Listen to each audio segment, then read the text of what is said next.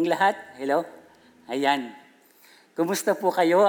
Maulan? Maulan sa labas, parang masarap matulog. Minsan nagiging hadlang, lalo na pag tayo po ay moody, Parang gusto nating ayaw pumunta sa simbahan para magsamba sa Diyos, Pero subalit, yung kagandahang binigay ng Diyos sa buhay natin, ang kaligtasan at pangunguna ng Panginoon, nais pa rin po natin siyang sambahin sa Espiritu at katotohanan.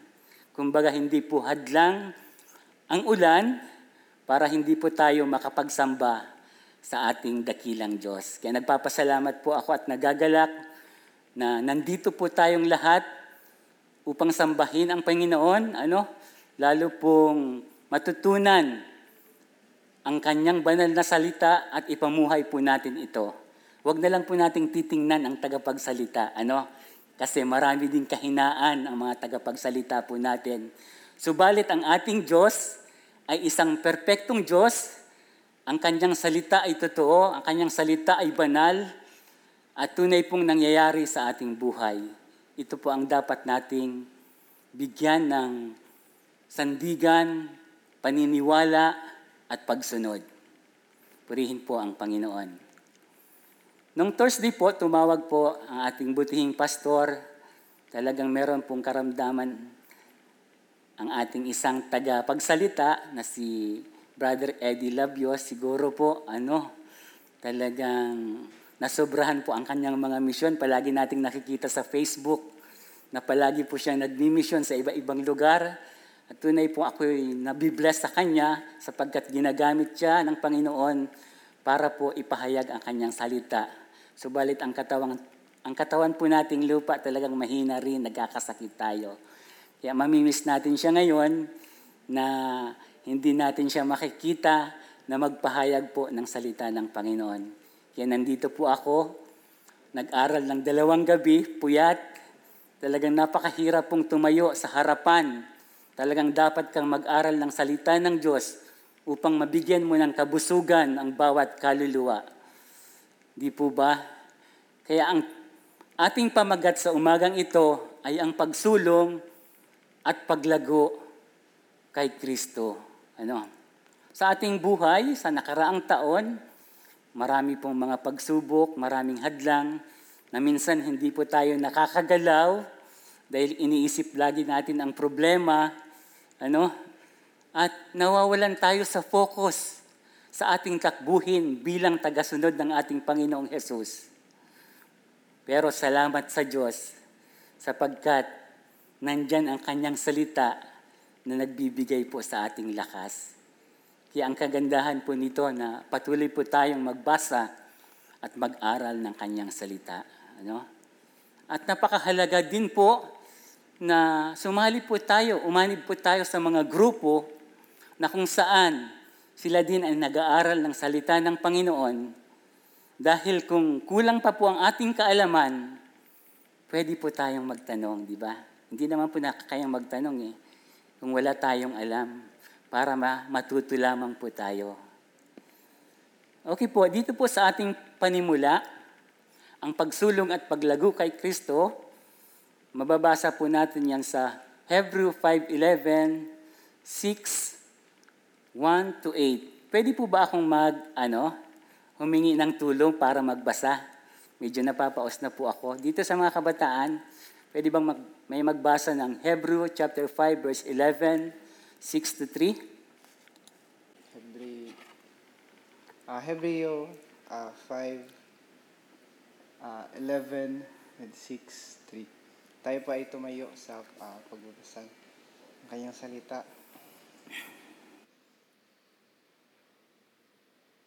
Marami kaming masasabi tungkol dito, ngunit mahirap ipaliwanag sa inyo sapagkat ayaw ninyong makinig. Dapat sana'y mga tagapagturo na kayo, subalit hanggang ngayon kailangan pa kayong turuan ng mga panimulang aralin ng salita ng Diyos. Ang dapat sana sa inyo'y maligtas na pagkain, ngunit hanggang ngayon, gatas pa ang inyong kailangan. Ang nabubuhay sa gatas ay sanggol pa. Wala pang muwang tungkol sa mabuti't masama. 6. Ngunit ang matigas na pagkain ay para sa may sapat na gulang na sanay na sa pagkilala ng mabuti't masama. Hebreo 6, 1-3. Kaya't huwag na ang mga panimulang aralin tungkol kay Cristo ang pag-aralan natin, kundi yaon maghahatid sa atin sa ganap na pagkaunawa. Huwag na nating iukol ang panahon sa muling paglalagay ng mga salitang aral, pagtalikod sa mga gawang walang kabuluhan sa paningin ng Diyos at ang pananampalataya sa Kanya. Pagtuturo tungkol sa bautismo, pagpapatong ng mga kamay, muling pagkabuhay ng mga patay at ang kahatulang walang hanggan. Sa halip magpatuloy tayo, iyan ang gagawin natin kung loloobin ng Diyos. Purihin sa pagbasa ng Kanyang salita. Mariyan po tayo makaupo.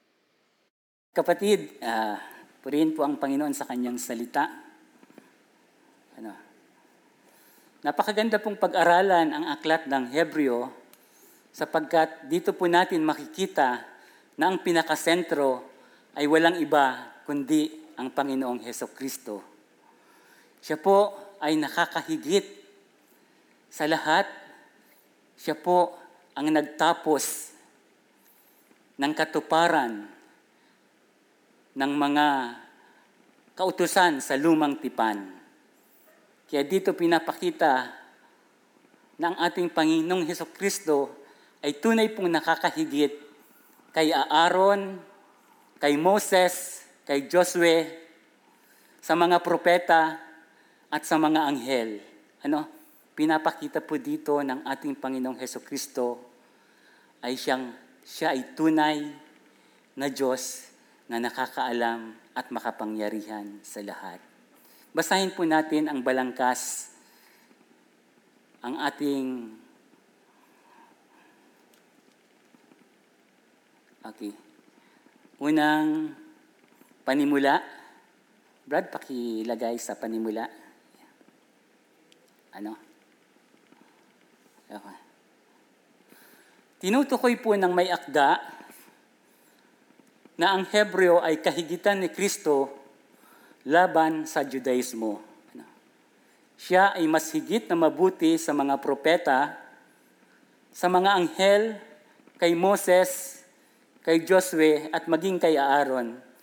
Kaya ang may akda ay nagwika ng babala sa mga sinulatan. Kanyang sinabi na marami pa sana siyang mahalagang ituturo sa kanyang sulat, ngunit ang mga sinulatan ay mabagal umunawa. Meron pong kabagalan umunawa. Bakit po kaya? Siguro po isang rason kung bakit mabagal umunawa ay ang hindi pakikinig. Yan. Isang reason yun. Naalala ko nung high school ako noon. Ako yung pinakamaingay sa klase. Kapag nagtuturo na po ang aking guro, maingay na po ako. Kaya pag tinatanong po ako, hindi ko nasasagot kasi hindi po ako nakikinig. So napakagandang kapag ang isang tao may nagtuturo sa unahan, tunay pong binubuksan natin ang ating puso at nakikinig po tayo. Ayan. Dito po sa kanyang sulat, ang mga sinulatan ay mabagal umunawa. Dapat sana marami na sa kanila ang mga tagapagturo tungkol sa nagpapaliwanag na mas mahalagang paksa ang may akda dahil hindi pa kayang unawain ang mga sinulatan para silang mga sanggol sa kalagayang gatas pa ang kinakain. Sa halip dapat ay matigas ng pagkain. Dito po dapat maintindihan natin na ang sinulatan ng may akda ng Hebreo walang iba kundi ang mga Judaismo. Judaismo po. Ito po yung mga sumusunod sa aral pa ni Moses, sa aral ni Abraham. Yan, At meron din pong makikita natin na na ang akda hindi lang doon sa mga Hebreong hindi sumusunod, maging sa mga Hebreong sumusunod na sa Panginoong Jesucristo, yung tinatawag na Messianic Jew nung kapanahonan ng ating Panginoong Jesus. At sabi po ng may akda, marami sana po akong ituturo sa inyo, subalit mabagal ang inyong pagkaunawa. Ang mga sinulatang Hudyo ay dapat humakbang sa pagsulong at paglago mula sa panimulang aralin ng mga Hudyo tungkol kay Kristo. Sa halip, ituon ang lahat ng pamayan ng iglesia ng mga Hudyo at manampalataya. Marami ang masigit na pinapahalagan pa ang mga simulang aralin tungkol kay Kristo, marahil ang iba nakikisama lang at nakikilahok nang wala pang tunay na pagsunod kay Kristo. Makikita po natin na ang sinulatan ng may akda, meron na pong sumasunod talaga, mananampalataya, tunay na mananampalataya sa Panginoon, at meron talagang hindi sumusunod sa Panginoon. Dito po pinapakita na tayong mga nakikinig ng salita ng Diyos ay dapat nasumunod sa Panginoon sapagkat siya ang nakakahigit sa lahat, siya ang makapangyarihan at nakakaalam ng lahat. Minsan mahirap pong i-distinguish sa katipunan ang tunay na Kristiyano at hindi tunay na Kristiyano. Kung kayo po ay magsasaka, di ba? Pag tumutubo pa lang ang iyong palay, mahirap makita yung damo kasi parang kahalintulad niya ang tunay na palay. Pero kalaunan, habang lumalago na ang palay, makikita po natin na ang kaibahan, ito pala ay damo at ang tunay ay nagbubunga. Ayan. So makikita natin sa tunay na mga sumusunod sa Panginoon ay kailangan magsulong, lumago kay Kristo, at magbunga. Yan po ang nais ng Diyos sa buhay po natin bilang isang mananampalataya. Sa balangkaswan, tinutukoy ng may akda na ang mga sinulatan ay mahirap turuan. Bakit po kaya mahirap turuan? Isa na ngang rason, yung hindi nakikinig. Pangalawang rason, imbis na dapat ay kinakain na karne, gusto pa rin ay gatas. Napansin ko po yun sa mga bata habang nagtuturo po ako ng mga bata sa aming kids ministry. Mas gusto pa nilang maglaro, maiingay sila, kaya wala silang naririnig sa salita ng Panginoon, kaya mabagal po talaga ang kanilang paglago o ang pagkaintindi sa salita ng Diyos. Kaya kailangan nating buksan ang ating puso't isipan, maging receptive po tayo sa salita ng Panginoon. Minsan, pag nagsasalita ang nasa unahan, inaantok po tayo, Di ba? Yun ang mga kalaban po natin. Kaya minsan din, kailangan, pag nakikinig tayo ng salita ng Diyos, pinaghahandaan rin natin, Natutulog tayo ng maaga, minsan pinag-aaralan na natin yung tema para nakakasabay tayo sa binabahagi ng nagsasalita po sa Panginoon. At ito'y magiging malaking tulong na lalo po nating makilala ang Panginoon, malaman ang kalooban niya sa kanyang salita at tunay pong maisagawa po natin. Ayan. Tinutukoy ng mga sinulatan ay mahirap turuan, sila ay dapat tagapagturo na tungkol kay Kristo, ngunit nananatili silang hindi lumalago sapagkat gatas pa rin ang kanilang kailangan na pagkain. Ang mga sanggol ay hindi pamilyar sa salita ng katuwiran. Basahin po natin ang talata 11 to 14 at makikita po natin dyan ang pahayag ng may akda kung bakit mahirap silang turuan. Sabi po dyan, marami kaming masasabi tungkol sa bagay na ito. Ito yung mga tinuro na ng mga unang panahon na ating pinag-aralan ang patungkol sa kaligtasan. Ngunit mahirap ipaliwanag sa inyo. Bakit? Sapagkat mabagal ang inyong pagkaunawa. Mabagal ang ating pagkaunawa sapagkat minsan hindi tayo nakikinig, ayaw tayong sumunod at gusto nating pakinggan yung gusto lang natin na mapakinggan. Dapat sana, mga tagapagturo na kayo. Yan. Subalit hanggang ngayon, kailangan pa tayong turuan ng mga panimulang aralin mula sa salita ng Diyos. So napakaganda pong encouragement, na magkaroon tayong motivation sa buhay natin na tayo ay lumago sa salita ng Panginoon. Paano po ito? Bigyan po natin ng panahon. Bigyan po natin ng oras ang kanyang salita sa pamamagitan po ng pagbabasa at pag-aaral. At napakahalaga rin na meron po tayong growth group na siyang makakatulong din sa paglago natin sa salita ng Diyos. Hindi lamang po yan, habang nagbabasa po tayo ng salita ng Panginoon, nagkakaroon din po tayo ng self-evaluation sa buhay natin na hindi natin tinitingnan ang ating kapatid, kundi tinitingnan natin ang ating sarili ayon sa sinasabi ng salita ng Diyos. Kaya hinihiling natin sa panalangin, nagabayan tayo ng banal na espiritu, magkaroon ng conviction ang buhay natin upang tayo ay maging matatag, malago, at ginagamit na ng Panginoon. Sinasabuhay na natin at nakikita na ng mga tao, itong aking anak, tunay na sumusunod sa aking salita. Di ba po, napakaganda na nagsishine tayo, nag-iilaw, nagagamit tayo.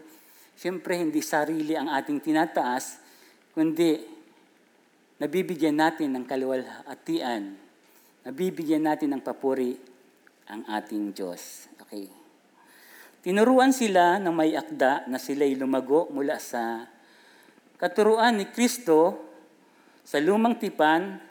Ito ang pagtalikod sa mga gawang walang kabuluhan, mga gawa sa kautusan tungkol sa pananampalataya sa Diyos, seremonya sa paglilinis, seremonya sa pagpapatong ng kamay, muling pagkabuhay mula sa mga patay, at ang hatol na walang hanggan. Ibig sabihin po ng may akda, kinakailangang from elementary teaching, ay doon at iwanan na natin ito. Pero wag nating kalilimutan sapagkat dito tayo nagsimula ng ating pananampalataya. Kundi magkaroon na tayo ng simulang pagbabago na kung saan lumalago po tayo sa salita ng Diyos.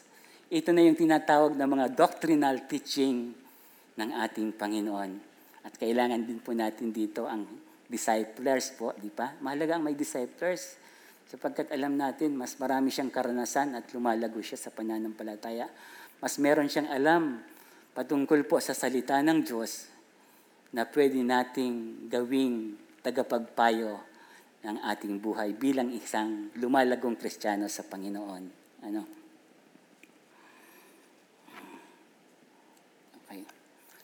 At upang lumago tayo kasi marami pong mga maling katuruan na ating napapakinggan na kung saan nadadala pa tayo para hindi tayo mapunta sa maling katuruan o kulto at hindi po mapahamak ang ating buhay Kristiyano. Kinakailangan pong dumago tayo sa salita ng Panginoon. Kailangan pong dumago tayo sa salita po ng Panginoon. Ayan. Okay. Dito na po tayo sa balangkas. Tinagubili ng may akda sa kanila natigilan na ang manatili sa anino ng nakaraan, sa halip ay mag-focus lamang kay Kristo sa kanyang salita na kung kalooban ng Diyos ay makikita ang kanyang pagkilala sa kadakilaan ng Diyos at higit lalo na sa kaalaman ng salita. Basahin po natin ang talata 3. Sabi po dyan.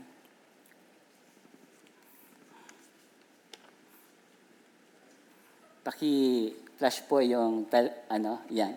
Magpatuloy nga tayo at iyan ang gagawin natin kung luluubin ng Diyos. Bilang mananampalataya, sumusunod na po tayo sa nais ng Diyos. Kaya sinasabi natin, kung luluubin ito ng Diyos, ito'y mangyayari at ito'y aking susundin. Yan. Mayroon na pong konting pagsulong sa buhay Kristiyano. Lord, parang sinasabi natin, Lord, thy will be done. Ikaw na pong manguna sa akin, Panginoon. Tunay po na ang kalooban mo ang dapat mangyari sapagkat ikaw ang nakakahigit, ikaw ang nakakaalam ng aking buhay. Mas nalalaman ng Diyos ang buhay natin kaysa pagkaalam natin sa buhay natin. Sapagkat alam ng Diyos kung ano ang mangyayari sa future na hindi pa po natin alam. Yan.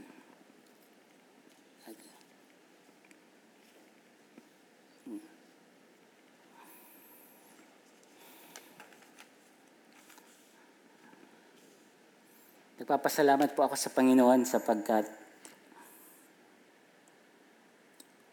napakahirap pong mag-aral, subalit bilang isang Kristiyano, dapat rin tayong magkaroon ng tinatawag na pagpupursige, pagpapasakop sa Diyos, na meron tayong willingness of heart na magpagamit po sa Kanya. Alam ko po na ang lahat ng bagay ay ito ay nadidevelop po sa buhay natin. Kung tayo po'y magpapagamit sa Kanya, tunay pong lubusang mag-aaral, magsusumikap, at ang Diyos ang siyang mangunguna at alam niyang hindi tayo pababayaan. Okay.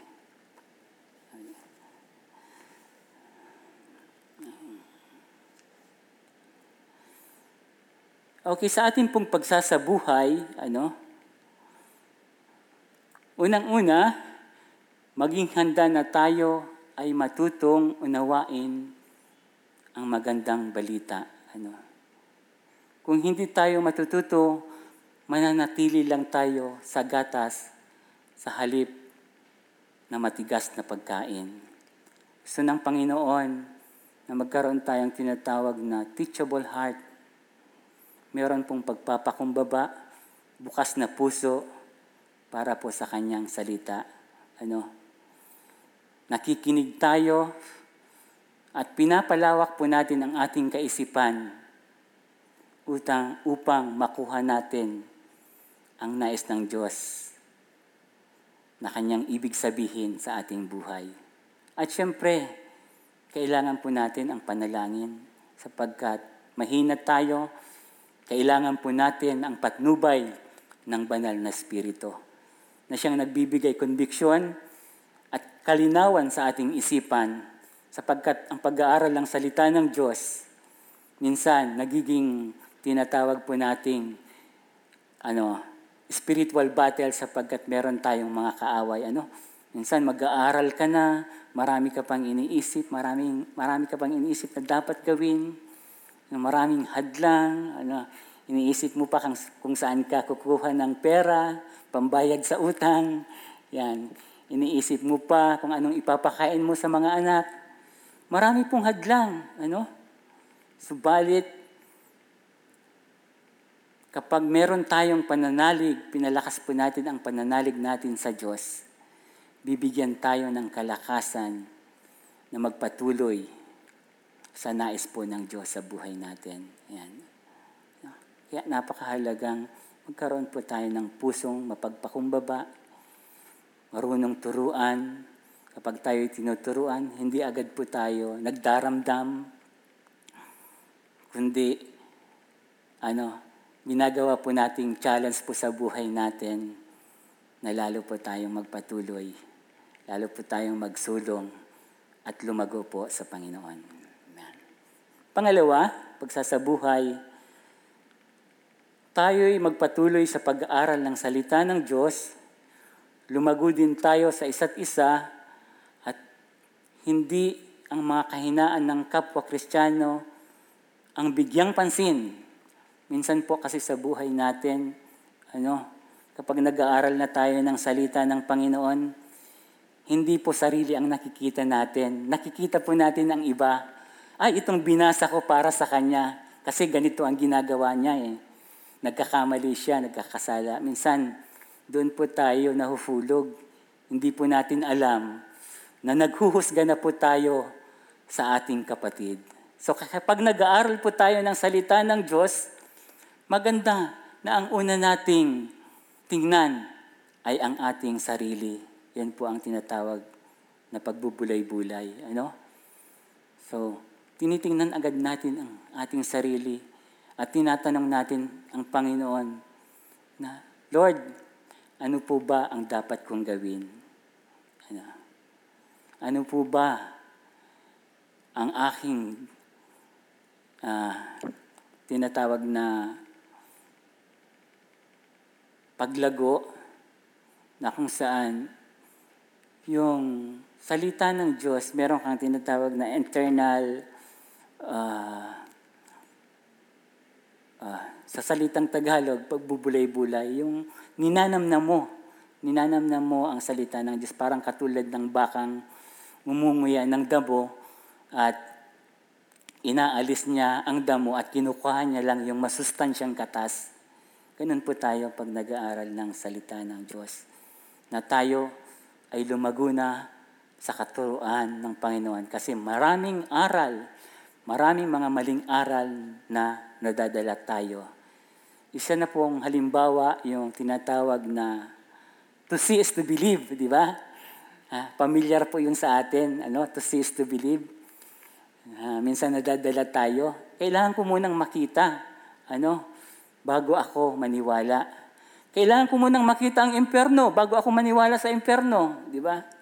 Minsan may nag-share tayo ng ganun sa mga tao. Ganun ang pulisopiya nila. Kaya hindi agad sila naniniwala sa salita ng Diyos. Yeah. Naalala ko po tuloy yung isang profesor at estudyante na ang profesor na ito, isang atheist, hindi nagtitiwala sa Diyos. Sabi niya, bakit naman ako magtitiwala sa Diyos? Hindi ko siya nakikita. Di ba, to see is to believe? Sabi ng isang estudyante, sir, kung ganun po sir, hindi ka naniniwalang meron ka pong utak. Napaya ang professor kasi yung utak hindi niya nakikita. So nagtawanan po ang mga estudyante. Ibig pong sabihin, tayo pong mananampalataya, tayo'y tinuruan na magtiwala sa Panginoon, una muna yung pananampalataya. Bago po natin makikita bago po natin makikita ang mga resulta na ginagawa po ng Diyos sa buhay natin. Sapagkat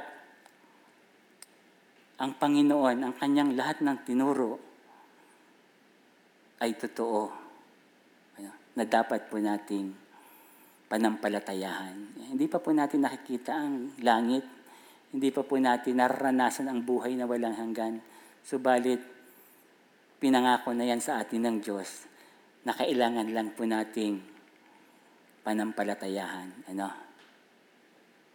Faith is the substance of things hoped for. Faith is the substance of things that are not seen.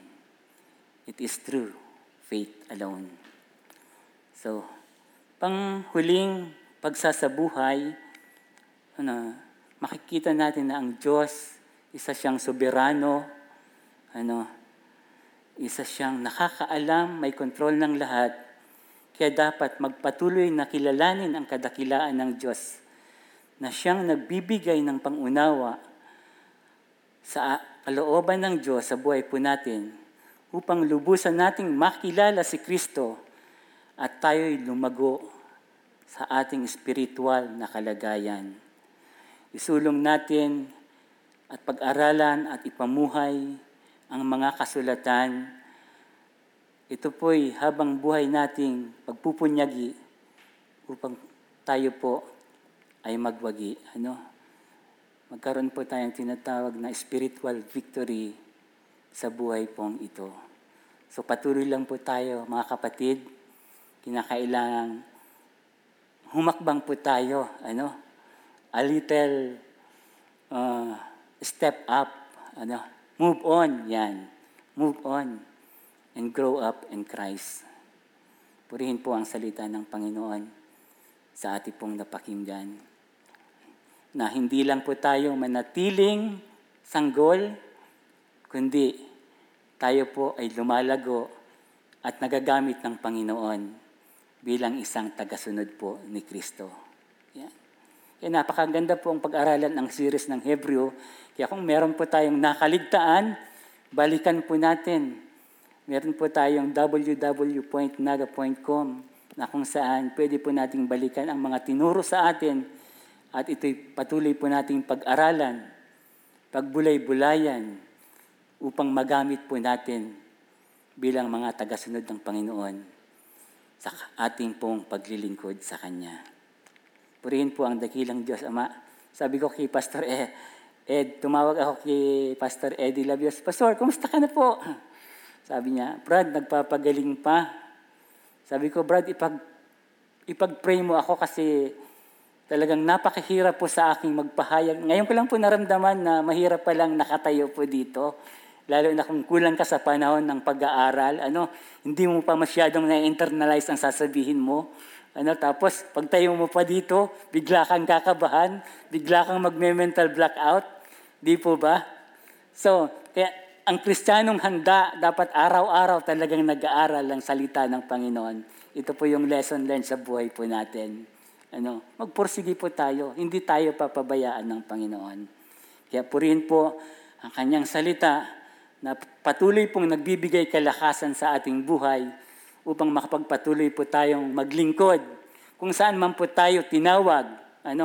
Sa pag-alam po natin ng kalooban ng Panginoon, malalaman po natin kung saan po tayo tinawag sa paglilingkod.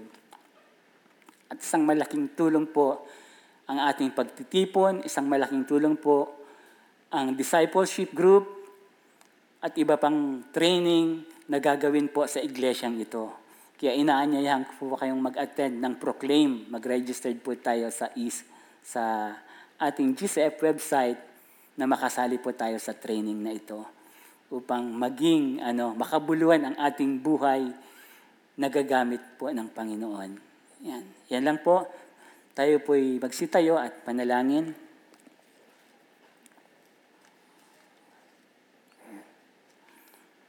Dakilang Diyos, nagpapasalamat po kami sa umagang ito, Panginoon. Salamat po sa banal na Espiritu na siyang naggabay sa amin, na lalo po kaming magpasakop sa inyo sapagkat Ikaw ang Diyos na makapangyarihan sa lahat. Lalo po naming alamin ang kalooban mo sa aming buhay upang magkaroon po kami ng katagumpayan sa aming buhay espiritual, sa aming paglakad, at magamit mo, O Diyos, ang bawat isa sa amin sa dapat po naming pagkagamitan. Panginoon, purihin ka. Pagpalain mo po patuloy ang iyong mga anak, Panginoon. Nawa, patuloy po kaming sumusulong, nag-move on, at lumalago sa aming Panginoong Jesucristo. Ito po'y aming dalangin sa pangalan po ng aming Panginoong Jesus. Ayon sa kagandahang loob ng Diyos, magpatuloy kayo sa paglago sa kabutihan at sa pagkilala sa ating Panginoon na tagapagligtas na si Jesucristo. Sa Kanya ang kapurihan ngayon at magpakailanman. Amen.